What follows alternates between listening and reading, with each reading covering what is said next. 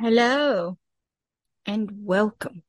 Pastor Deborah here and welcome to you here on this YouTube channel, The Hidden Kingdoms, and you who are in the Garden of Eden with me, Pastor Deborah.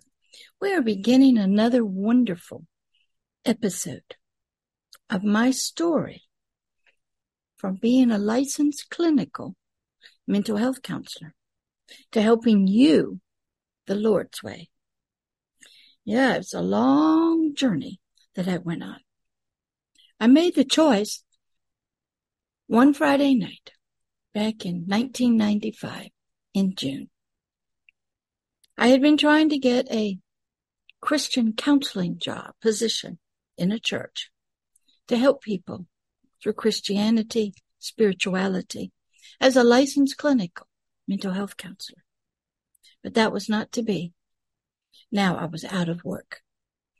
So one Friday night, when I got the news, after two weeks of hoping and waiting to hear the good news that I was now employed in a church so I could help people through the Bible, through the Word, through prayers. I got the Word. That was not going to happen. And then God asked me a question right in the foyer of the church of Brownsville Assembly of God in Pensacola, Florida, that was having a worldwide global revival. And it was a Friday night. I had been waiting, anticipating good news. But the assistant secretary to the pastor of the church came up to me and said she had tried so hard talked to other pastors to see if they would put in some money so I could be employed and help their members for free as a Christian counselor. And she said, I'm so sorry, but there just wasn't enough interest in doing that. So that idea which the pastor of Brownsville Assembly of God, Pastor John, had agreed it was a great idea but it wasn't going to happen. I was heartbroken. Now I had no job, no money, no identity, nothing. After she left, I could hear the praise and worship music starting. And God asked me, He talked to me directly and said, What are you going to do now? Are you going to walk out that door? Be angry and mad because you didn't get a job the way you wanted it? Or are you going to walk through those doors into the sanctuary? And are you going to praise and worship me and come after me? What's your decision? It took me a nanosecond and I said, I'm coming after you, no matter what. I walked through the doors of the sanctuary and my life changed. I left behind licensed clinical mental health counseling to help people. Having a private practice making money, having a professional identity, having peers and friends in that world, having an office, having my own salary.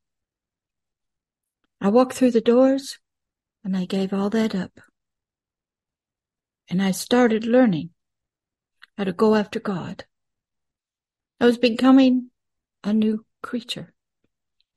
I didn't know it but I was being transformed by this God who invited me, who met me when I was three. It was time for me to go after him, to help people. I didn't know what that meant at the time. I just went into the sanctuary, praised and worshiped, listened to the sermon by evangelist Steve Hill on this Friday night. His message was, get the sin out, come down to the altar. God wants to clean you up, meet you, and set you on his way. Because he was in a hurry. People were dying and going to hell while you're playing around up there. And God loves people. And he doesn't want them going to hell. So you get down to the altar when the altar call was given. You go after God. You get cleaned up. And God will work with you and through you to help people. Steve was a wonderful evangelist. He's in heaven now. He had been a part of the Argentine revival uh, back in the, oh, maybe late 80s, early 90s. He saw things that his Assembly of God denomination did not believe in. He saw demonic manifestations, God filling people's mouths up with gold teeth. He saw healings. And he knew there was more to God than what he had learned in his Bible school teen challenge. And what more than what the assemblies of God had taught him. There was more to God. There was more. And he used to speak to Pastor John Kilpatrick, who was the senior pastor of Brownsville Assembly of God Church in Pensacola, Florida, by phone and in person throughout the years, and was telling him, there's more to God than we ever knew. There's more. There's more. Pastor John's story and testimony he gave many times was that he was not satisfied. He had a big church, seated a thousand people. He had about a thousand members. He was young, had two children, played the guitar, was musical. He had seen angels in his youth. He had done prayer meetings all night in the church. He knew there was more, but he hadn't seen it. Oh, he was on television, the radio. He had a good following. People were getting saved and joining the church. But after talking to Steve and hearing Steve's wonderful stories, Steve was a, just an energetic young man, a wild stallion. And he had been energized by what he saw in this Argentine revival. Steve wasn't even the preacher. It was a young man who worked in a nuts and bolts factory. And the power of God would come down on those people. And when Steve got back to the United States, he wanted to take that same power and the, of God into the Assembly of God churches, but they didn't want it. They were dead and dry. So slowly Steve sort of dried up. And his story goes, he was going to be over in Belarus to open up a teen challenge because he went through one. And he heard about something happening in Scotland. So he flew there and he was going to meet with the, the pastor of this church. And when he walked in, he said he saw all these men laying on the floor like he had in Argentine, Argentine, Argentina, excuse me, in the revival he was a part of. And he'd ask the pastor, don't, I don't want to talk to you. Just pray for me. And he got prayer and fell out. It's called being slain in the spirit. Oh, you're not unconscious. It just God takes away all your physical strength. And Steve laid on the floor with the other man in a suit. Well, he came back to his wife, Jeri, who's still alive, and said, God touched me. I have, he, he hasn't gone from me. Let me pray for you. And she said, Oh, don't pray for me. I never fall. Well, she fell. And Steve tried to get this into the Assembly of God churches. They wouldn't have it. They were dead, dry, didn't want this stuff because it might make them look like they're weird. And the Assemblies of God story is they had been started in what you would call Pentecost. They were dancers and they spoke in tongues and they allowed people to sort of run around the sanctuary. They would have demonic manifestations. And a lot of your professional people did not want to join these people of this denomination. So the assemblies really toned down all of the godly manifestations and the demonic because they wanted to have professional people, doctors and lawyers be their members. So they always felt kind of like they were on the other side of the railroad tracks. They were sort of weird. And they didn't want that anymore. So they toned down all of the spiritual manifestations. So Steve grew up in that after having a life of drug addiction, jail. He went to a teen challenge. He had been brought up Lutheran. So he believed, but he got way off. And so on this night, when I was challenged, I made a choice. So let me finish with Pastor John's story. Oh, he was on television. He was a, he had a great professional life, lovely family, brand new church, but he wasn't satisfied. Steve's infectious nature and spirit was calling to Pastor Kilpatrick that there's more to God than what you have. There's more. There's more. Now, Pastor John knew that as a child, but he hadn't seen the supernatural, the powerful spiritual manifestation of God in many years. He had cast out devils. He had seen them manifest in his church over the years, but they kept it quiet. So the story of Pastor John Kilpatrick was he went into his church one night, threw his keys down on the altar, said he was done. Unless there was more to God and he, he could see it and participate in it, he was finished. He was not satisfied. And until you get at that point in your life and you are not satisfied with the way things are, and you have been hearing from someone like a Steve that there is more to God than you ever imagined. There's more. And until you are ready to throw your keys out and down and say, I'm done with this. I don't want this anymore. I'm out of here. Unless I see and know there's more. Well, Steve was invited to come up to Brownsville to speak on, I think, Sunday night he was going to talk because Pastor Kilpatrick's mother had passed away about six weeks earlier. He was still emotionally devastated. Him and his mom had uh, lived a sort of rough life. He was her only son. He was very tired, emotionally still weak, and he really couldn't teach or preach. So I asked Steve to come over, who was Assembly of God, uh, from Texas. He was living in Texas at the time to come over and preach Sunday night in the church. So Steve came over on, had meal, sat down with Pastor John and his wife Brenda on Saturday night. And Kilpatrick said, look, I'm, hey man, I'm just emotionally devastated. I don't think I could even do it Sunday morning on Father's Day. Could you please teach and preach for me? I'm just still emotionally exhausted. So Steve agreed. So he comes out and it's on the YouTube. I think I have it on the website as well.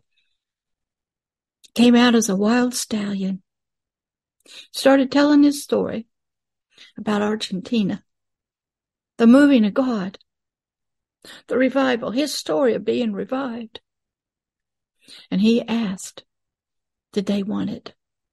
Now, Pastor John, because he had about two years before that and had been listening to Steve stories about God and movings of God and that there was more. God finally spoke to Pastor John two years ago. Maybe, maybe that would have been about 1993 and told John, I will come visit you. Change your order of service. Sunday night will not be teaching. It will be Holy Communion. Start having this man named Dick Reuben, who was a Jewish Messianic Jew. His teaching was he would bring an altar of gold and he would teach on the altar of sacrifice of the Jews. He would burn incense and you would come down and touch the horns of the altar. Dick Reuben did Passovers, Messianic Jewish Passover meals with the church. So the church was becoming immersed in Jewish tradition from a Messianic Jew, Dick Reuben, for a couple years. Pastor John was changing Sunday night from a teaching to just Holy Communion. He began prayers, a prayer night. He, be, he had, God had instructed him to create these big banners. And once a week you come to the church and you go focus at a banner. Might be schools, politicians, families. church children and you pray. So they were having prayer meetings. Now, Pastor John knew if he did this, he would lose members, but God assured him he would gain others. So Pastor John changed his order of service, did the prayer meetings with the banners, had Dick Reuben come, and they would have teachings on the different festivals, the Passovers. They actually had the altar that Dick had, and he'd burn incense and teach. And you would come up one by one and put your sin on the altar over, and you would touch the horn. All of this was years of preparation for the people of Brownsville, the ushers, the greeters, the members, Pastor John, the children's church, the youth people. Then came Steve. Sunday morning, 1995, Father's Day. What a day. Steve was so infectious, joyful, full of life. He asked everybody to come forward for prayer. They were ready. They'd had two years with Pastor John, getting ready to be touched by God. Now, I didn't know this story on this Friday night that would change my life. But it took these two men, a whole church, changing things, seeking God, going after God to change Pastor Deborah's life. Right here in Pensacola. I never had to travel anywhere except maybe five miles down the road. My son, James, he grew up in it. He was about 10 years old when it started. I was about 40. So on Father's Day, outpouring. Steve started moving through the crowd saying, touch him, God. Touch him, God. Touch him now, now. Fire, fire.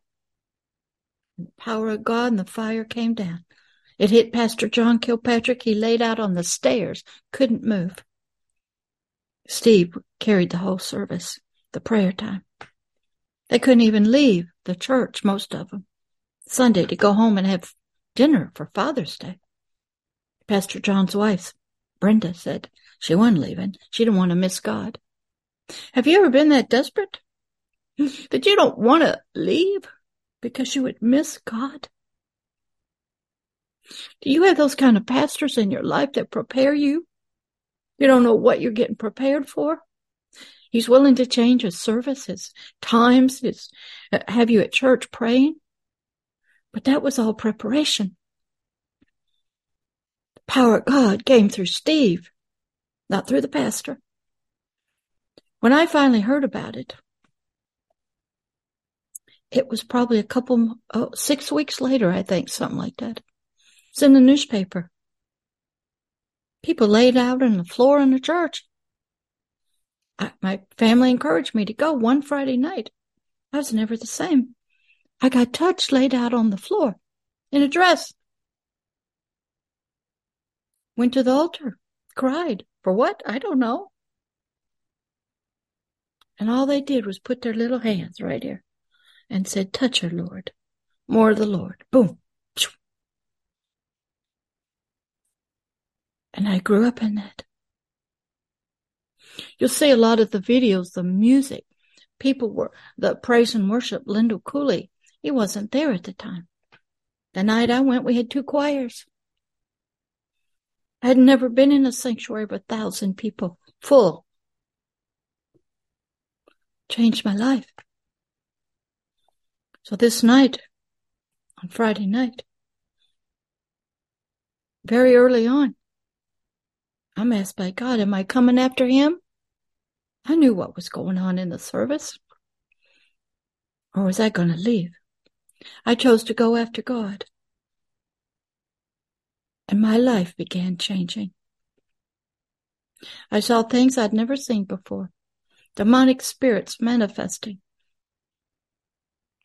I got on the prayer team. Power of God was moving through me after I had been touched. It was hot. I sweated. I shook. The power of God was so powerful. Now, was it coming through me? It was coming from the Holy Spirit out of me, exploding to touch other people.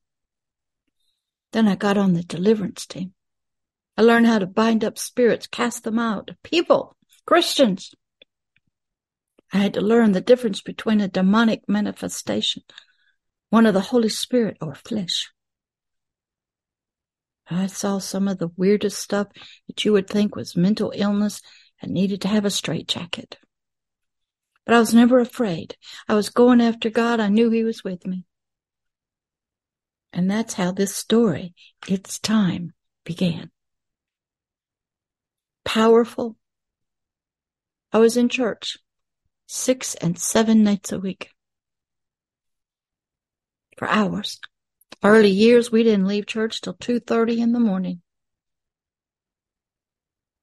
I used to lay out on the floor under the power of God, called the glory blanket, for two and a half hours every night. Every night. My son stayed away for a year. He, he didn't really like it. Didn't, once he got in it, he got in it. He it grew up in audio and television computers, IT, children's church, youth church. My husband wasn't called to it. He went once with his family, his mother and father and sister. He was Lutheran. He was saved, but that just wasn't his thing. It was mine. So I went every night. Loved it. It was on the radio. Then it got on television. We had international global television reporters come. We got on ABC News 2020. We had cameras on us all the time. Us females had to wear dresses or pants with jackets. We had certain dress codes. We had rules. Got to know Steve. It was wonderful. Many churches are hoping that will happen in their church. They're hoping to be global, worldwide, and have a lot of people come. And it does around the world. But eventually, after you sort of get, what's the word, on fire, God will move you. So this story, its time, began that night when I walked through the doors into the Brownsville revival in Pensacola, Florida. This is going to be part number four here on the story number 28. It's time. And let's give Pixabay a wonderful thank you for this beautiful motion video that I got for free. We want to thank Zoom Pro because that's who I record through and Wondershare Filmora, my video editing. I use a Yeti microphone and I use a Logitron camera. And I'm sitting in my living room at a door with the shade down. And it is Sunday morning and it's quiet. So I'm recording at least this story, part four. What you'll learn about this story, it has a lot of scriptures to it, which helped me to understand after I went through it. I remember getting up for several nights, I think, and I'd sit down at my desk and I would just write. It was, I wasn't writing it. God was writing through me, finding the scriptures. And when it was over, it was like I was just, I really wasn't observing it. He was doing the work. He wants the story out for you to hear. So here in this school of light, the Kingdom of Agape Love, Volume 1, a true story about me, Pastor Deborah, and my transformation from being Jan to being Pastor Deborah, from being a licensed clinical mental health counselor to a global spiritual master teacher, spiritual shepherd, mother, pastor, royal priest, king, and an offspring of God himself was going to begin. So let's open up first with prayer. Dear Heavenly Father, we thank you for all of those who have come here to watch this teaching, this story of Pastor Deborah. It's almost unbelievable. And I'm going to go slow, Father, for them. I'm going to use your word to explain so much about the transformation from Jan to Deborah that you showed me, you led me through. You helped me to understand this transformation from being the old me who was sinful, who had already died but didn't know it, to bring it into reality within me, and then to help me bury Jan in the grave, and to allow Pastor Deborah to arise within my spirit, soul, and my words so that Jan had passed away. Thank you, Father, for teaching me that I was like a disassociated person. The me who you desired me to be wasn't there yet. It had to be created through experience and teaching, the Word of God, and personal experience. Deborah had to arise. Jan had to go away, die by my own hands. And thank you for teaching me about this through the three faces of Eve with Joanne Woodward. When I saw that, and Eve White and Eve Black passed away, and a new creature, Jane, arose, based on love and hope. So I learned the old must pass away and a new one must arise. Thank you, Father, for writing this story through me so that you will be glorified and help others the Lord's way. In the name of Christ Jesus, amen. As I said, this is part number four of story number 28. It's time. We were working through scriptures that were the backbone, the guiding light for me in understanding. Now, during this time of my transformation, how it began was after I'd been in Brownsville Revival for a while and I'd read the Bible over and over again and it had become alive to me. I read the story of Abraham and Isaac. When God asked Abraham, how much do you love me? Will you obey me? Will you take your son, your only son, up to the mountaintop, Isaac, and will you kill him in obedience and showing your love to me. I was asked the same thing how much I loved you and would I sacrifice my son by being skinned alive in a satanic meeting. By this time, when I'm asked this, I knew about that. And would I be willing to go and be put on a cross and crucified like Christ Jesus was for you? I was being tested. Did I love you or myself? Did I love you or my son? Was life more important to me than your life? Test time. I was asked that one day just walking down my hall. I said, sir, I love them. I knew my son at 10 was already saved. He'd go to heaven. I was saved. I'd be in heaven. You were more important to me because of the influence of Steve Hill. I knew you were dying and going to hell, and God was in a hurry. I knew God had given me the Bible, and all the people in it were examples to me. I was put to the test. What was more important to me? My life, my son's life, or you? Did I love you as much as I said I did? Did I want to help you the Lord's way as much as I said I did? Would I prove it by dying on a cross? My answer was yes, Lord, I would. I killed my son in my own heart, brought the knife down. My son and I's relationship, he didn't know it. He's never heard this story. It's never emotionally been the same. I died. Jan died. That was Jan at the time. And you need to know that because later on in the story, you're going to hear about this.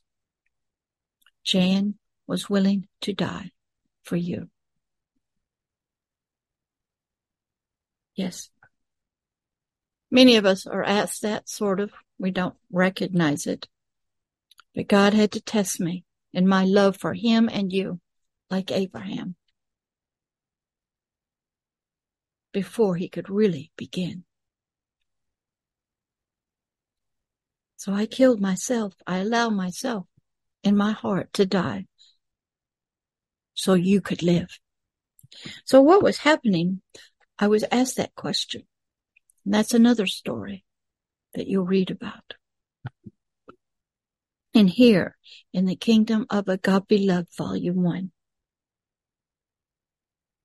So now God's beginning to do the transition. He even ordered me to stay at home for two years before this time. First came the request. How much was it worth? Your life to me, my sons and mine. Yes. Then a few years later, he said, stay at home and I need to heal you. I go from what? 40 years of ick. Stayed home for two years. How did I survive that? After being in the revival. I remembered a story about Martin Luther, the man who challenged the Catholic Church in his 95 theses. He was a teacher. He found out that you had to live just by faith, not by anything else. Great story, wonderful movies, Martin Luther. When he had just challenged the Catholic Church, they wanted to kill him. So a king who loved him kidnapped him, put him in a castle, and there Martin Luther stayed for two years. And he translated the German Bible, the Latin Vulgate Bible into German language. So I said to myself, if he can stay in a castle for two years, writing, translating, I can write. And that's what I did. I wrote most of these stories, communed with God, studied the Bible, watched movies, walked around the yard, walked in the neighborhood. God was doing something. Then when it was time for this transformation to occur, it began when my father, at 90 years old, fell and broke his neck. I had to become his legal power of attorney financially. And in order to do that, I had to send in my driver's license, my military ID, and use my full name. Deborah was my first name. So the transformation out in the world, in the flesh, had begun.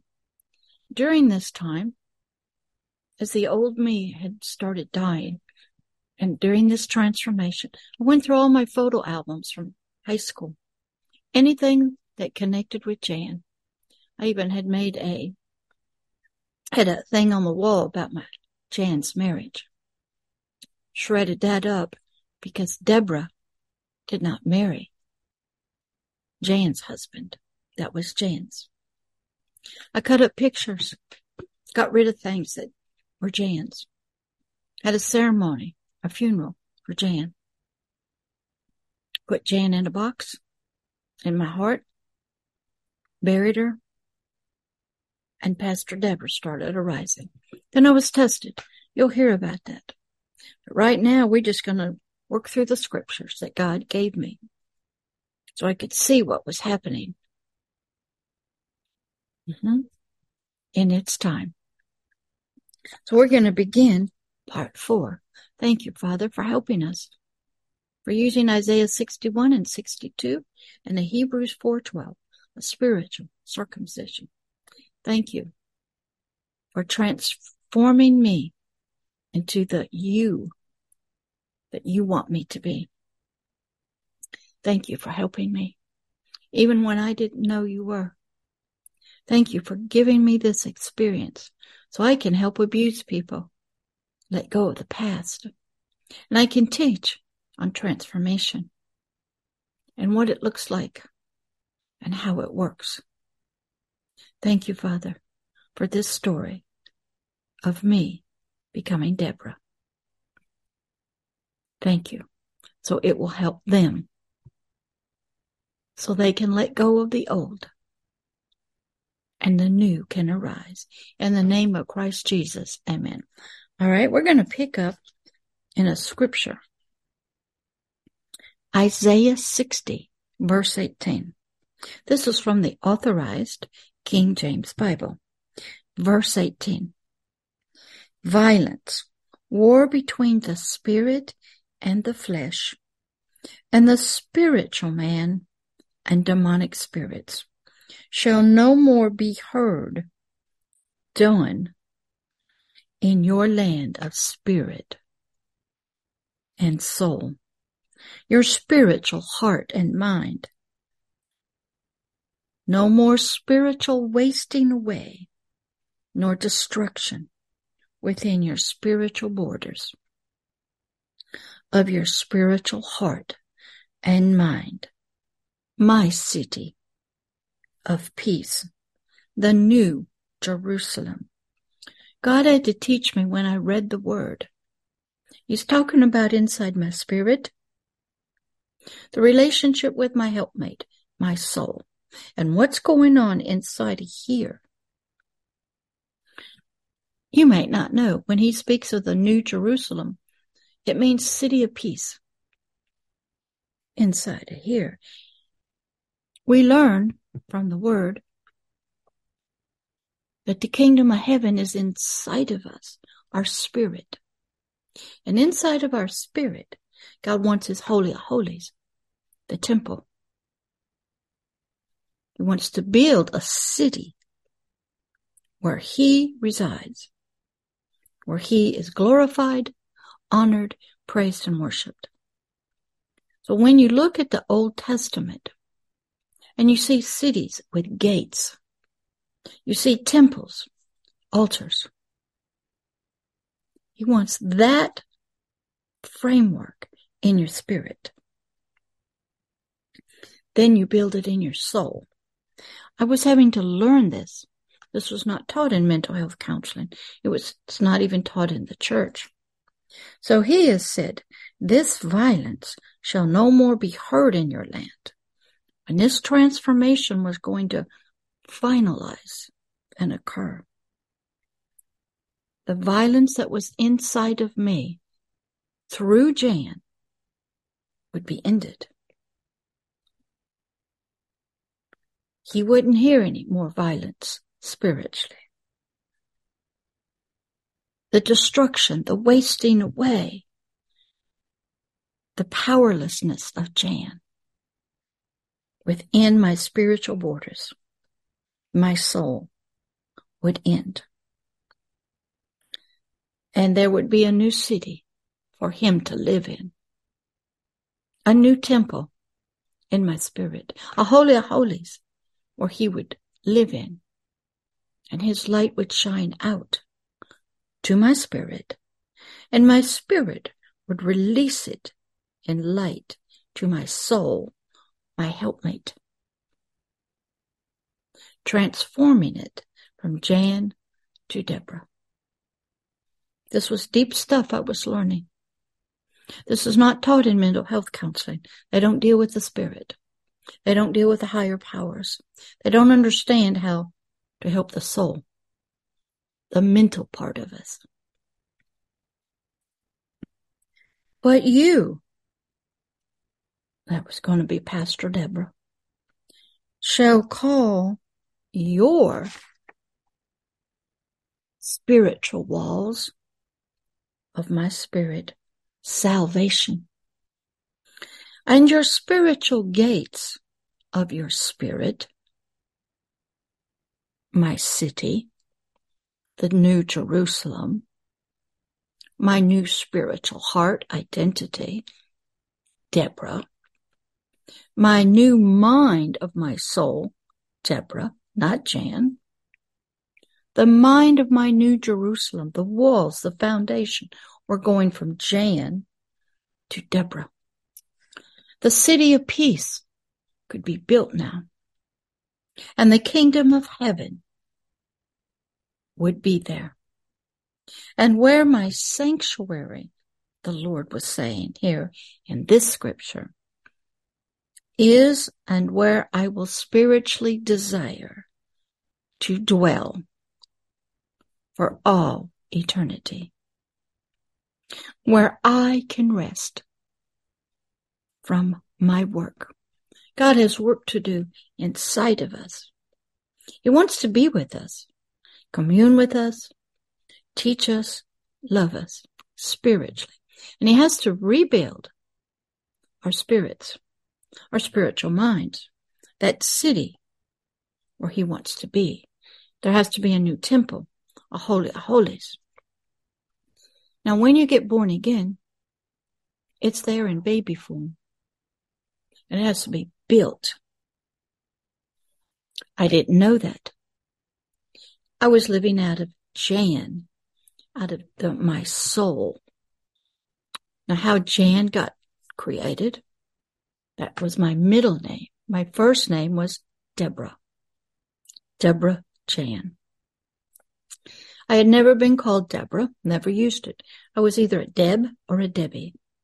But in the fifth grade, when my family moved to Gunter Air Force Base in Montgomery, Alabama, I went into the fifth grade at Dalraida Elementary School. We had just moved from Illinois, Peoria. My father was active duty Air Force. He was a lieutenant colonel and he was working on Gunter Air Force Base. So I walked into the fifth grade. They were going to introduce me because us military kids were always used to coming in at different times of the year. We always filled out the blue card because the federal government would have to pay the property taxes because we usually lived on military bases and paid no property taxes. They had to count how many military kids. So I walked into the fifth grade and my fifth grade teacher was actually had gone to, uh, had a, was a retired military person, I believe. I think his name was Mr. Salter, not sure. And they introduced me and they introduced that there was already three or four Debbies in the classroom.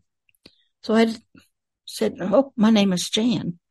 Right then and there, I was transformed, took on the identity of Jan, who had never existed before. Went home to my family and said, I decided to change my name to Jan. Could you call me that instead of Deb? That's usually what they call me, Deb. Why, I don't know. Don't know who I was named after. Don't know where Deborah came from. So I said, I'm Jan now. From the fifth grade on, Jan developed. She was, became evil, wicked, immoral. Mm-hmm. That was my soul. But God wanted to do a work in me, in my spirit. I didn't know that in the fifth grade. Yeah. So here in this scripture, we are learning God wants to build something in us, something new in our spirit, a city with a sanctuary, a holy holies where he can reside. Remember, it's his spirit, his Holy Spirit. He's too big to come down here. So he wants to rule and reign in the unseen world, in us, spiritually, through the Holy Spirit. So he's kind of bilocation. He's doing astral projection. He's moving out of his body. His real body's somewhere in the third heaven. So he's in his spirit. He's having an out of, body experience inside of me. So he wants to live in us spiritually. And that was the pattern. And our spiritual adversary, Satan, knows that. So he'll put his own Holy Spirit, which is unholy, inside of us if he can.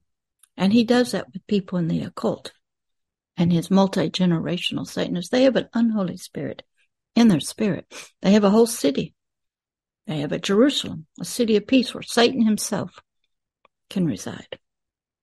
That's some other stories. So God was showing me at the time some things had to change inside of me. Isaiah 26 verse 1. In that day shall this song be sung, the day of the new Jerusalem. In the land of Judah, Judah meant praise in the spiritual heart and mind and soul of my spiritually redeemed spiritual children, child, God wants to do that inside of Pastor Deborah. But I wasn't Deborah at the time. My soul was ruling me, Jan. My spirit was a baby, an infant, probably still wearing diapers. But through the word of God, he is trying to speak to me, prophesy to me what he wants to do spiritually inside of me.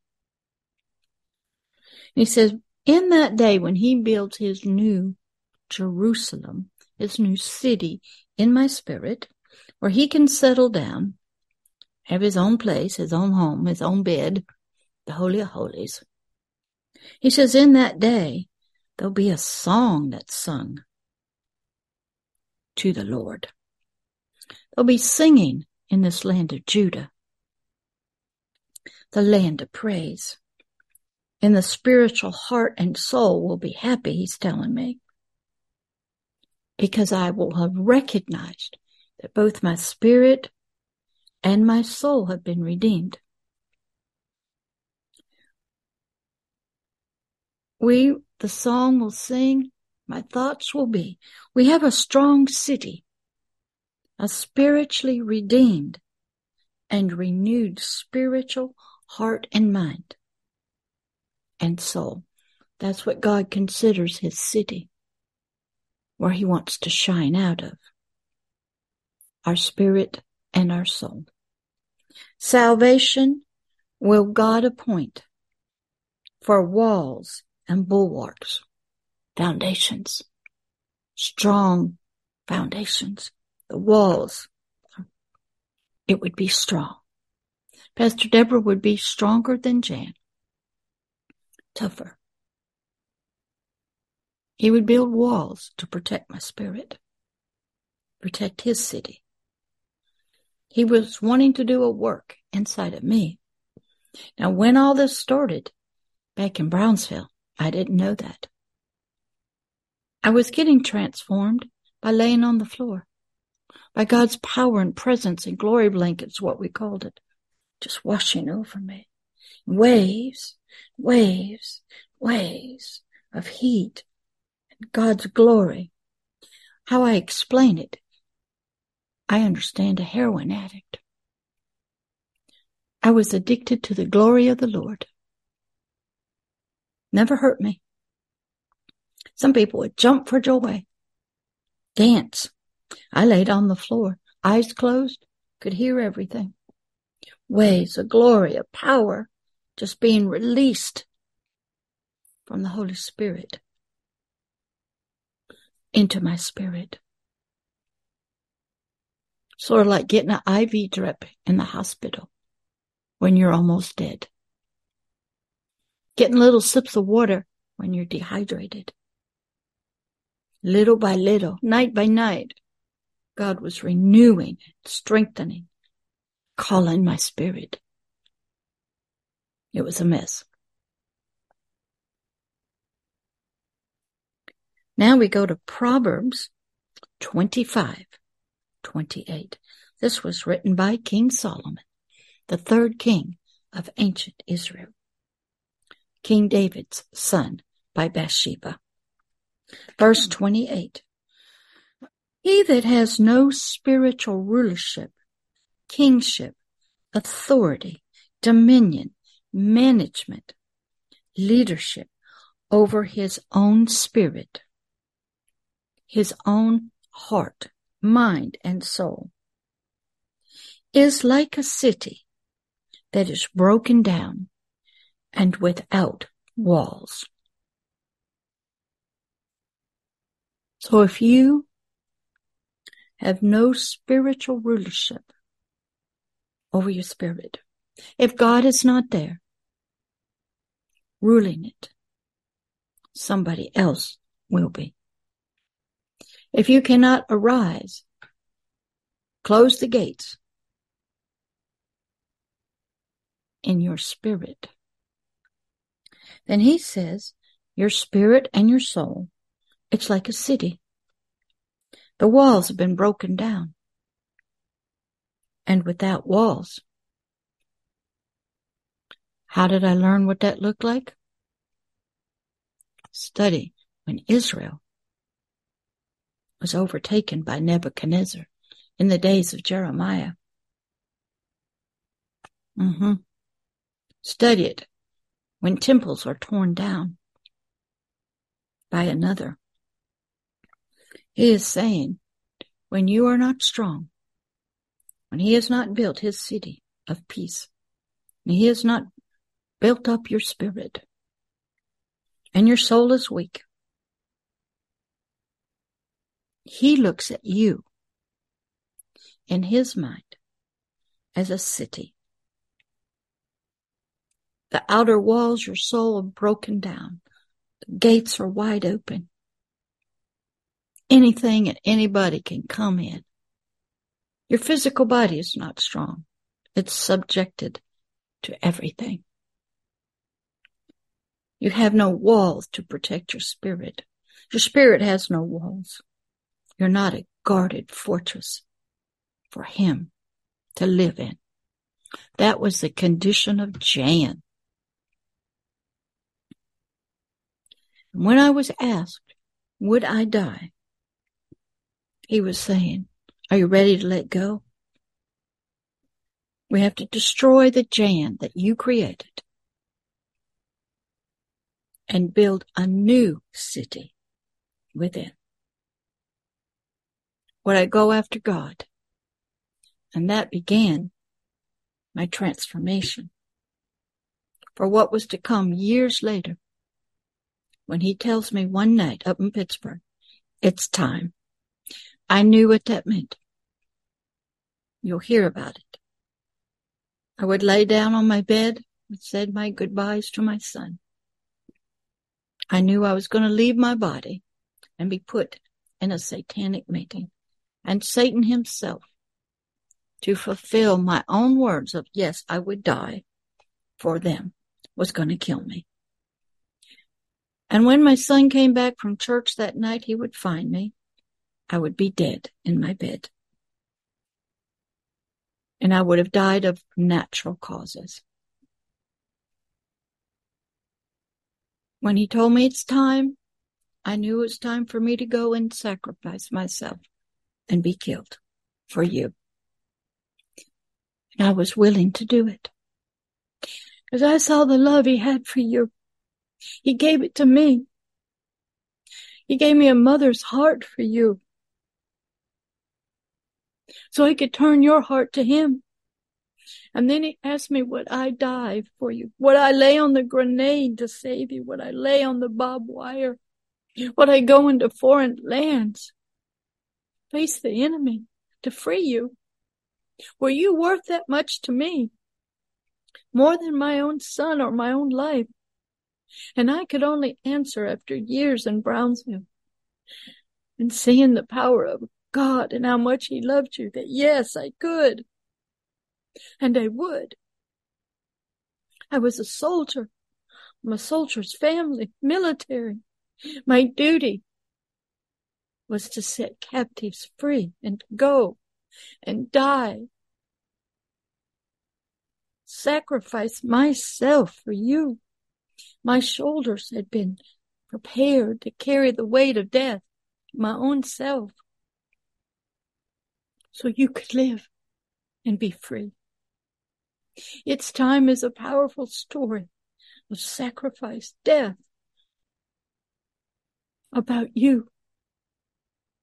And a God that loves you so much. He went himself. His son went. He went. They went to a cross so you could live. And I was challenged with the same test. How much did I love you? Did I have enough of a mother's love in me to cover you, protect you, die for you, give you the last water, the last piece of bread so you could live? Would I choose your life over my own? Its time is that story of how I slowly changed from a selfish, immoral, horrible person, Jan, to being Pastor Deborah, a new creature in Christ. And I want to end right here. You need to know that its time is really about you. It's about Pastor Deborah's sacrifice and killing of Jan to save you for him. He was in a hurry. He needed partners and helpers, but we have to be tested and tried in our loyalty and faith and our love for you. I went through it. And when Jan died and Deborah arose, you'll hear how it did. I was a new creature in Christ. The old had passed away. Jan was dead. And Deborah came alive. God could now build his powerful new city of Jerusalem. Deborah rose a king, a mighty soldier, even an offspring of a god herself, a royal priest, a king, a warrior, a prophet, an evangelist, a teacher, a mama. Its time tells this story. And in volume two, you'll hear about the many unexplainable, powerful, true stories of helping people as Pastor Deborah. Even though I didn't know it, a lot of it was done as Jan. But Jan had to pass away. She was an old thing. And she had to die. So you be encouraged. There's newness of life for you. There's hope. There's healing. You can arise as Pastor Deborah did. You can arise as the sun does every day. You can reach and shine out through the clouds for others. You can be a partner with God. You too. When it's time, I hope you will have the courage, strength to die for others, even if it's just within yourself and to let go of the past and let go of disassociative parts, memories of who you were and let God create the new you. Maybe with a new name. I can talk about Jan's life but it's not me. And you'll hear about that. So Father, be about your work in their lives. Of Isaiah 61 and 62. Build a new city of Jerusalem within them. Strengthen their walls so you can settle down in your holy holies. Father, be about your work as you've always desired in all of humanity, even in the babies in the womb, the children, the infants, the teens, the adults. Father, be about your work. Bring glory and honor to you in the name of Christ Jesus. Amen. Okay, I'll see you in the next part. Should be part number five of story number 28. It's time. I'll see you on the next part episode. Bye.